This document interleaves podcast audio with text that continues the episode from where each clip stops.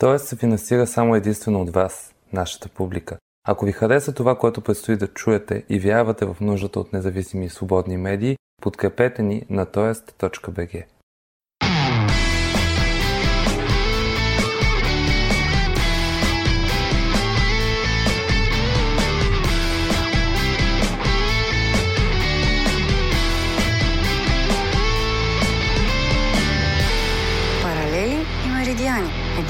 подкаст на Тоест. Вие слушате Паралели Меридиани, аз съм Александър Детев. Подеден провал на преговорите между Великобритания и Европейския съюз за напускането на острова до година, което трябва да се случи на 29 март. Причината този път е границата между Република Ирландия и Северна Ирландия, за която консенсусно решение няма.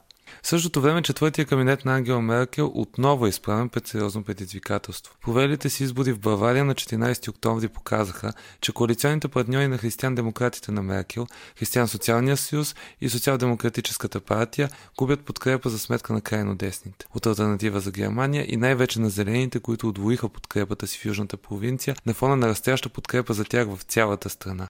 Сериозни ли са трусовете в Берлин, каква е политическата обстановка в страната и как ще се отрази тя на кандидатурата на представителя на Християн-социалния съюз Манфред Вебър за председател на комисията след вота за Европейски парламент до година? На тези въпроси отговор дава Капка Тодорова, кореспондент на Вестник 24 часа в Берлин в рубриката Меридиани. След това ще чуете прочета на дипломата Стефан Тафров за политическата ситуация в Европа, предизвикателствата пред Европейския съюз и какво следва за западната ни съседка Македония, след като парламента в Скопия прие конституционната промяна на името на страната. Преди това започваме с рубриката Паралели, посветена на 20-я рожден ден на една компания, която революционира из основи начина по който търсим, намираме и възприемаме информация.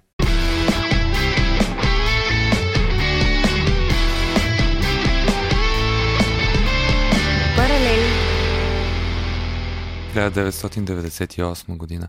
Технологичната компания Google основана. Днес холдингът Alphabet, в който са обединени всички услуги свързани с Google, има пазарна капитализация от над 700 милиарда долара, а създателите на компанията Лади Пейдж и Сергей Брин са на съответно 12 и 13 място сред най-богатите хора на света.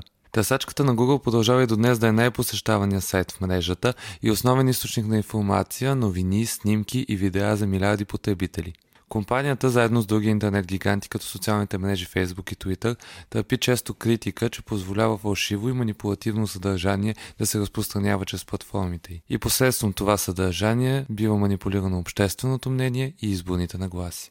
В края на септември Google, Facebook, Twitter и Mozilla представиха пред Европейската комисия кодекс, в който се ангажира да преустановят рекламирането в сайтове и страници, които разпространяват фалшиви новини и подвеждаща информация.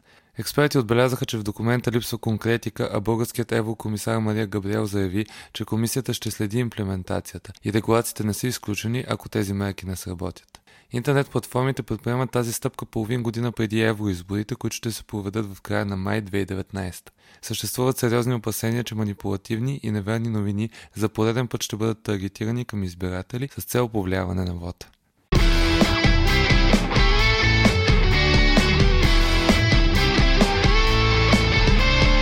Меридиани. Капка Тодорова, журналист, автор на Филетон и дългогодишен кореспондент на 24 часа в Берлин. Здравей! Здравейте! Кой резултат всъщност изненада най-много германските медии? Голямата новина е възхода на зелените, който освен това се оказва и трайна тенденция, не е просто протестен вод. Зелената партия е на второ място в Бавария, взе малко над 17%, като да припомня на последните избори взе малко над 8%. Значи това е над два пъти увеличаване на резултата, което малко партии рядко постигат. Също така изненада е, че популистите от Альтернатива за Германия някакси не се умяха да отговорят на очакванията. Според прогнозите те през цялото време бяха така по петите на управляващите, едва ли не е втора сила, щяха да са, а, всъщност а, взеха само 10%. За Зелената партия иска само да допълня. Неделя са изборите в Хесен. Те там са в управляващата коалиция и по всичко личи, че ще останат. сред водещите партии. А последните изследвания на обществените настроения пък показаха, че те и на федерално ниво, т.е. в цяла Германия, Зелената партия, от днес видях и резултати, 50% от германците, т.е. всеки втори избирател може да си представи да гласува за тях. Т.е. Зелената партия се превръща в основна политическа сила в Германия. Дали така ще остане до следващите парламентарни избори, ще видим, но за сега те са в един траен възход. Ако приемем, че Зелената партия е позиционирана в левия политически спектър, альтернатива за Германия в десния, то крайно десния, това сигнал ли е за една смяна на поколението и смяна на традиционните играчи в германската политика? Ами аз тези тълкования пък малко по-предпазливо ги чета. Да, има ги. В крайна сметка факт е лошите резултати на социал-демократите в цялата страна и сега отчаиващи в Бавария. Лошите резултати на християн-демократите и на християн-социалния съюз сега в Бавария показват, че има отлив от традиционните партии. В Германия те са наричани народни партии, защото разчитат на широка маса членска. А, но този отлив, той е една тенденция от 10 години. Се наблюдава. Аз не бих а, тълкувала нещата като смяна на поколенията. А, Зелената партия, нека да не забравяме, че ние сме свидетели вече всички в Европа и в България и в Германия на ефектите от глобалното затопляне. Тази година бе изключително гореща в Германия. Вече за втори път има новини само в рамките на една година, че реките пресъхват. Това са събития, с които германците не могат да не се съобразят и при всички положения това също е една от причините за възхода на Зелената партия. Ти каза, че те са в левия спектър. Всъщност те не са точно винаги в левия спектър. Зелената политика е политика на богатите. А, или, как да кажа, социал-демократите защитават, примерно, техните избиратели са хората, които работят в въгледобива, в стоманодобива, все индустрии, които са силно замърсяващи. Съответно, така да сложим за зелените те бяха едно време в левия спектър, да, но това доста се променя с доказателство и управлението им с консерваторите в Хесен, което е много успешно и вероятно ще, ще, ще гласуват отново за тази комбинация. А, в неделя ще видим, да, да, да не правя прогнози сега, но така че тук вече нямаме ляво-дясно сега смятам това фактът, че всеки втори германец е готов да гласува за зелена партия, за мен е едно желание германците все пак да имат една масова традиционна класическа партия и са разочаровани от социал-демократите и от християн-демократите, затова те избират зелената партия, не се разпиляват гласовете в безбройните и други, които влизат. Нали си има всякакви партии. Така че по-скоро обратното толкова аз, че германците искат да имат традиционни партии, само че старите традиционни не отговарят за сега на а, търсенията им. Това, което се получи в управляващата коалиция между партията на Ангела Меркел и партията на Хост Зехофер, то ли доведе до този отлив от гласове от Християн-социалния съюз и дали това е положителна оценка всъщност за канцлера Меркел и подкрепа за нея или по-скоро негативна оценка за цялото управление? При всички положения тези вътрешно-политически спорове, които в крайна сметка бяха инициирани непрекъснато от Хорст Зейхофер в управляващата коалиция, доведоха до голямо разочарование.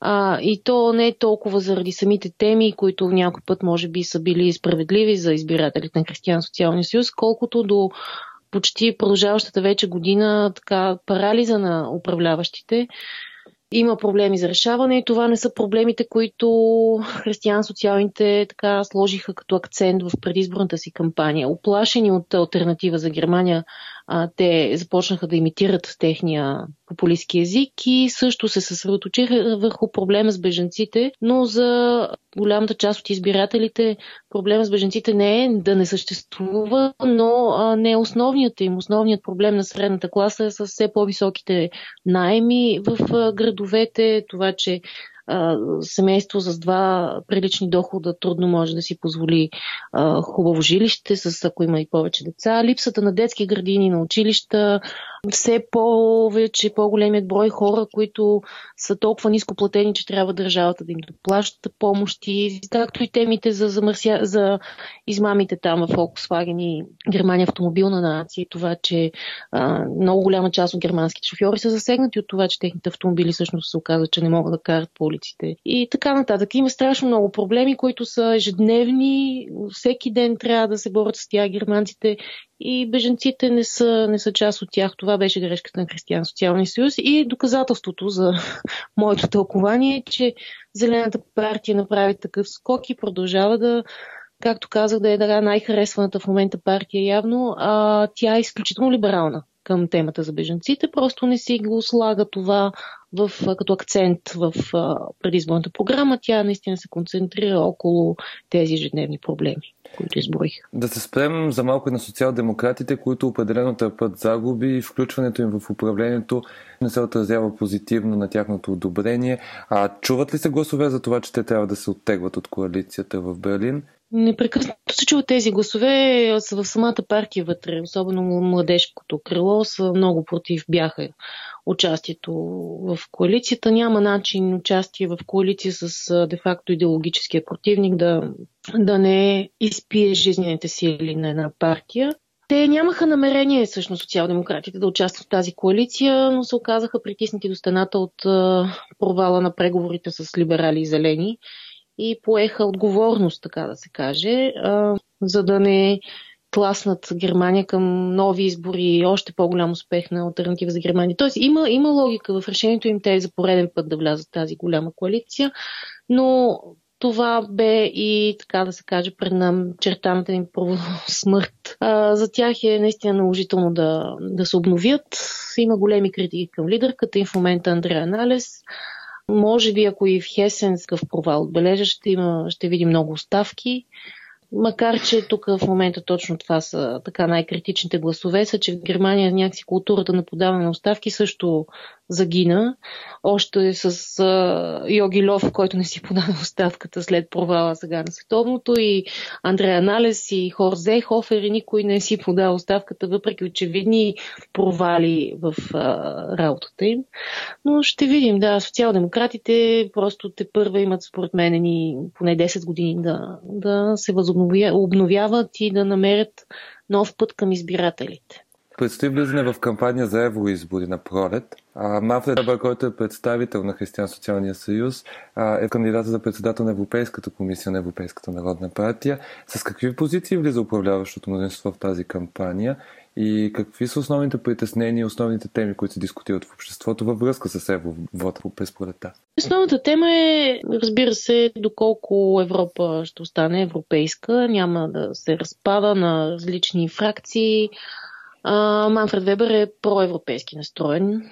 Той подкрепя Ангела Меркел, въпреки че от Християн Социалния съюз. Той е нейният човек Християн Социалния съюз, а, така че тази кандидатура е силна. Така, има всъщност, ние имаме леко противоборство Германия и Франция, как точно да се развива Европейския съюз от тук нататък. Франция иска по-голямо, още по-голямо обединение, особено финансово. Германците, като чуят за финансово обединение, разбират, че те са плащачите, другите ще взимат парите и естествено са против това.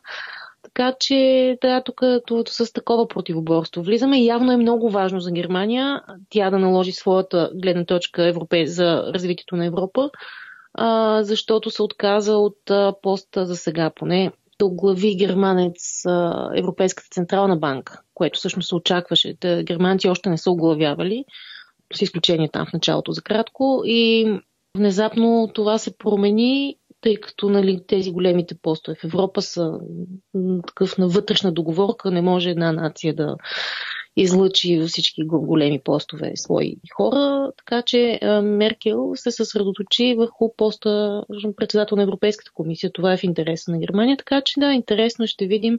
Тук се сблъскват две визии, френската и германската, но Франция и Германия пък се работят заедно срещу популистите и всичко, което би върнало така европейската идея няколко десетилетия назад.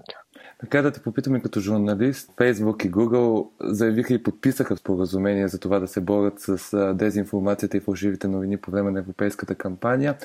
До каква степен смяташ ти, че това е възможно и до каква степен отново ще има опити за повлияване на резултата чрез разпространяване на дезинформация и манипулативни информации в интернет пространството? То това не става само с дайте да дадем. Има тук сега много интересно а, така, движение в тази посока. Онзи ден Меркел в Бундестага каза, че ще се работи по закон, специално в Германия, който да търси отговорност от партии, които целенасочено разпространяват или създават фалшиви новини.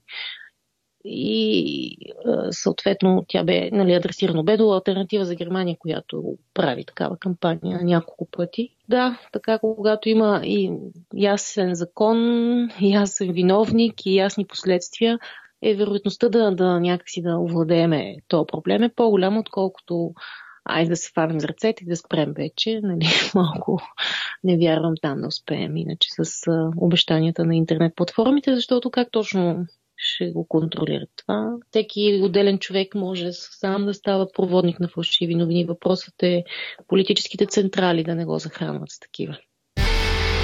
Стефан Тафов, дипломат с дългогодишна кариера, като посланник на България в няколко държави, в последствие постоянен представител на България към ООН, в момента отговаря за ресора външни работи и европейски политики в Съюз Демократична България. Здравейте, господин Тафов. Здравейте! Да започнем с актуалната тема Македония. Страната официално избра пътя към Европейския съюз и НАТО, който минава през смяната на името. Зоран Заев успя да осигури конституционно мнозинство в парламента за това.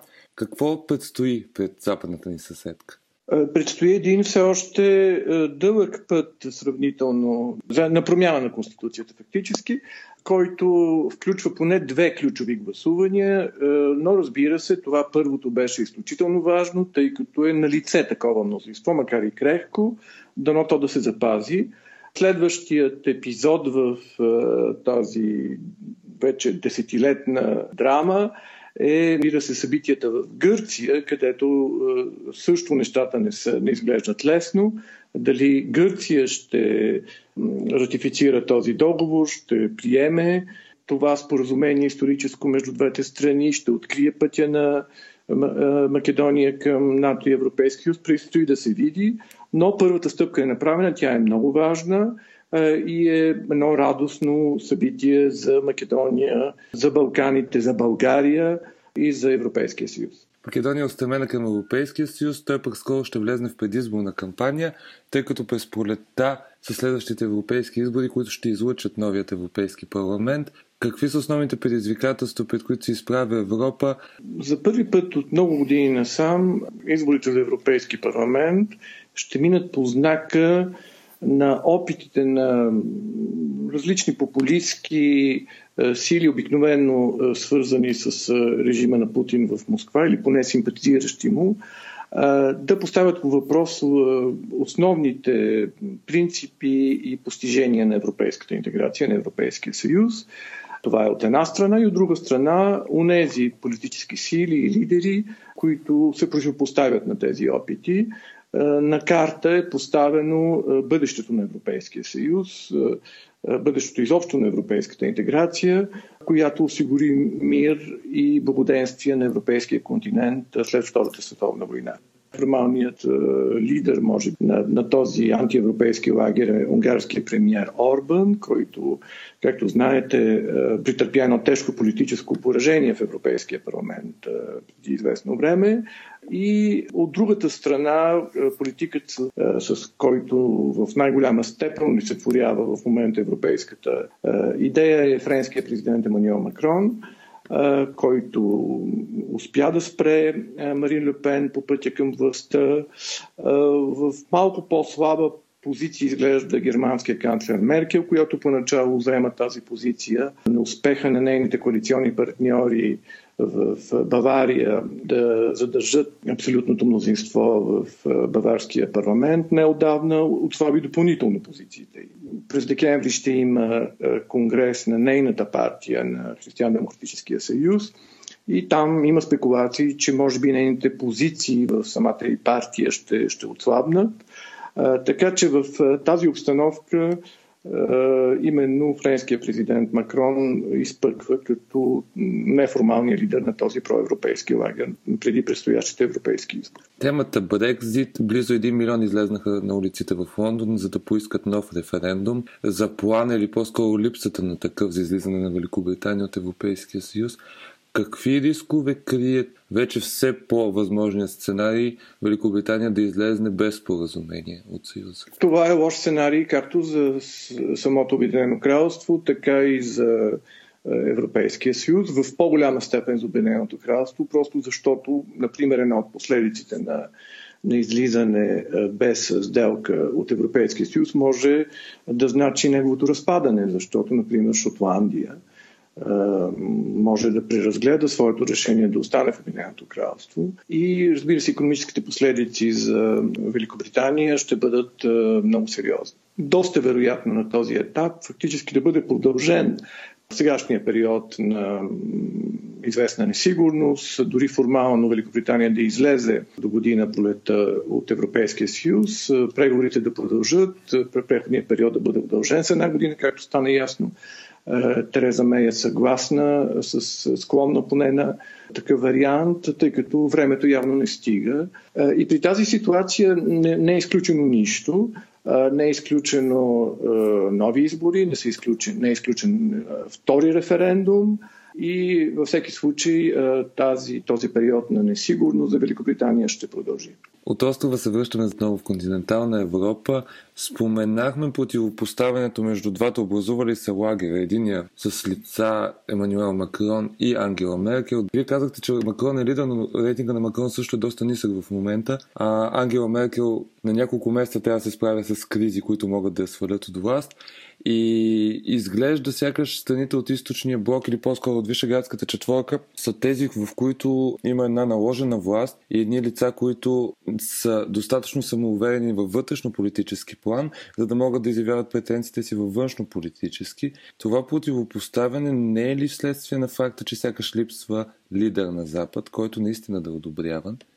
Има криза на лидерството и тя не е от вчера. И е, вие сте прав, в момента рейтинга на, на Макрон не е висок във Франция, но той извършва много трудни и непопулярни реформи, които поколения френски политици не посмяваха да, да извършат. И той има съвсем пресен мандат, така да се каже, от френските избиратели, тъй че той е в силната позиция да води именно тази битка. Той, той не крие, че, впрочем, това, че той оглавява проевропейския лагер в европейски мащаб, му помага и в вътрешно-политически план, защото това поставя отново Франция, така се каже, начало на европейската интеграция след един продължителен период, в който равновесието между френско-германската двойка, която по традиция води напред европейската интеграция, беше в полза на Германия поради факта, че Германия на време извърши именно тези економически реформи, които в момента, не само економически, административни реформи, които в момента извършва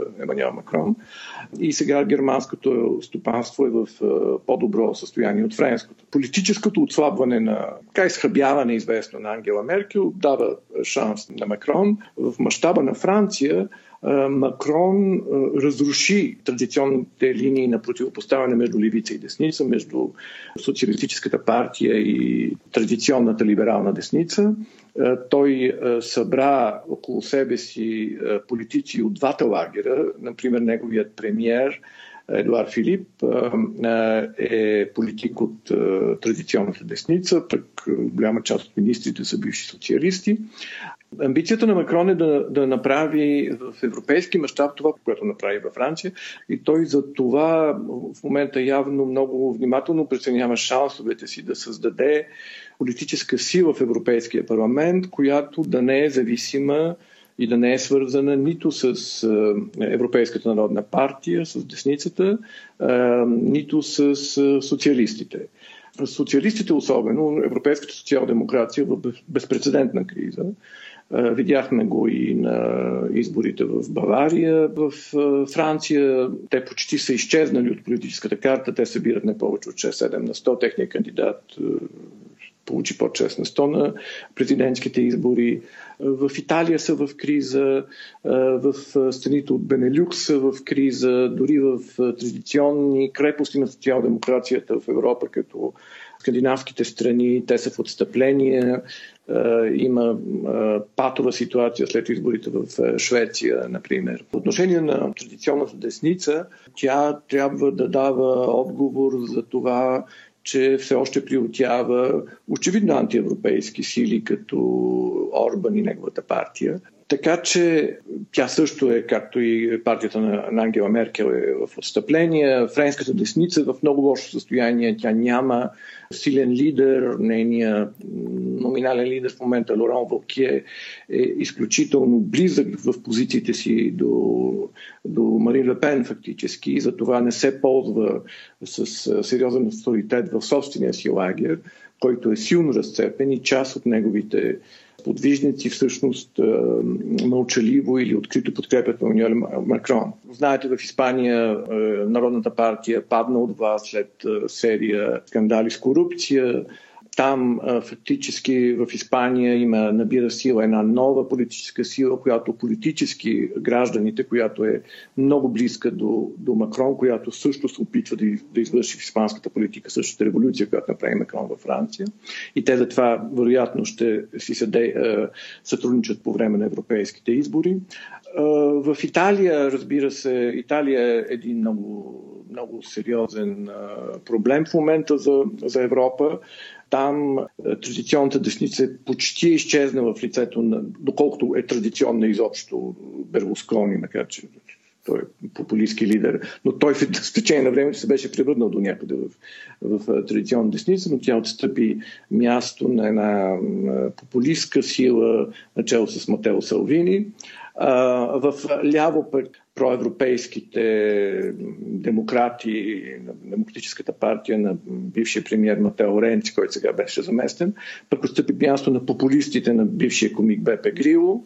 И Италия, е, която е голяма европейска страна, съосновател на Европейския съюз, е, в така тежка политическа изолация сред големите в Европа и там нещата, тя все повече се превръща в проблем за, за цяла Европа. Но, но ме ми се иска да поговорим за, за новите страни членки, включително и за България. Това е много интересно. Процедурата, на която сложи начало в Европейския парламент това гласуване за отнемане правото на глас от Унгария ще получи. Не, не, тя няма да сполучи, не това е политическата цел. Важно е политическото послание, което това гласуване донесе със себе си. И там, за съжаление, българските, основните български политически партии в лицето на ГЕРБ и БСП е, се провалиха. Те с решението си фактически да подкрепят Орбан поставиха България в е, младсинството на Европейския съюз. Там, където в съзнанието на съжаление все още на много европейци стои България в периферията, при онези, които е, не искат задълбочаване на европейската интеграция, съпротивляват се на принципите на европейската интеграция, не споделят нейните ценности. ГЕРБ остана в е, изолация в своето политическо семейство, в е, Европейската народна партия и то при положение, че доста консервативни лидери, като австрийския канцлер Курц, като разбира се е, дори германската ЦСУ в лицето на Манфред Вебер, който е сега кандидат за председател на Европейската комисия, гласуваха срещу Орбан. Накрая ми се иска да поговорим малко за българският контекст.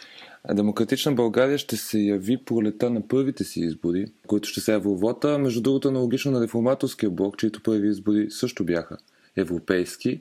Позволявам се да направя този паралел, защото когато реформаторския блок се яви тогава на избори, пося сякаш семето, което след това прерасна и доведе до разпадането му а именно на личностни противопоставяния, на партийни противопоставяния, борба за надмощи и така нататък. Вие какво ще направите, за да избегнете това? Вижте, Демократична България и Реформаторския блок са две съвсем различни явления.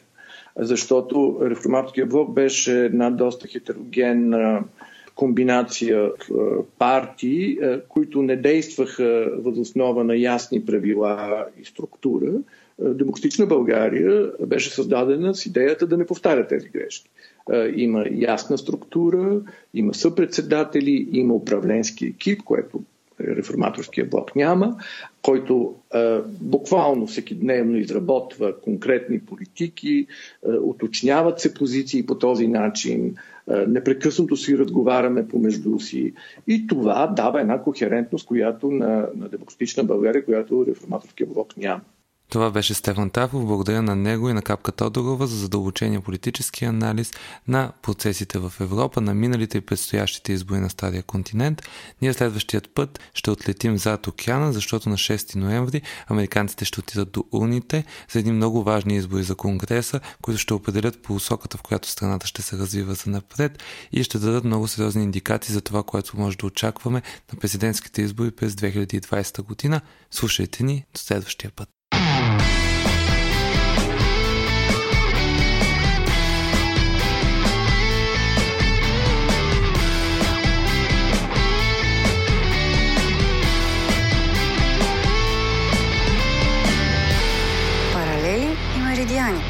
Подкаст на Тоест.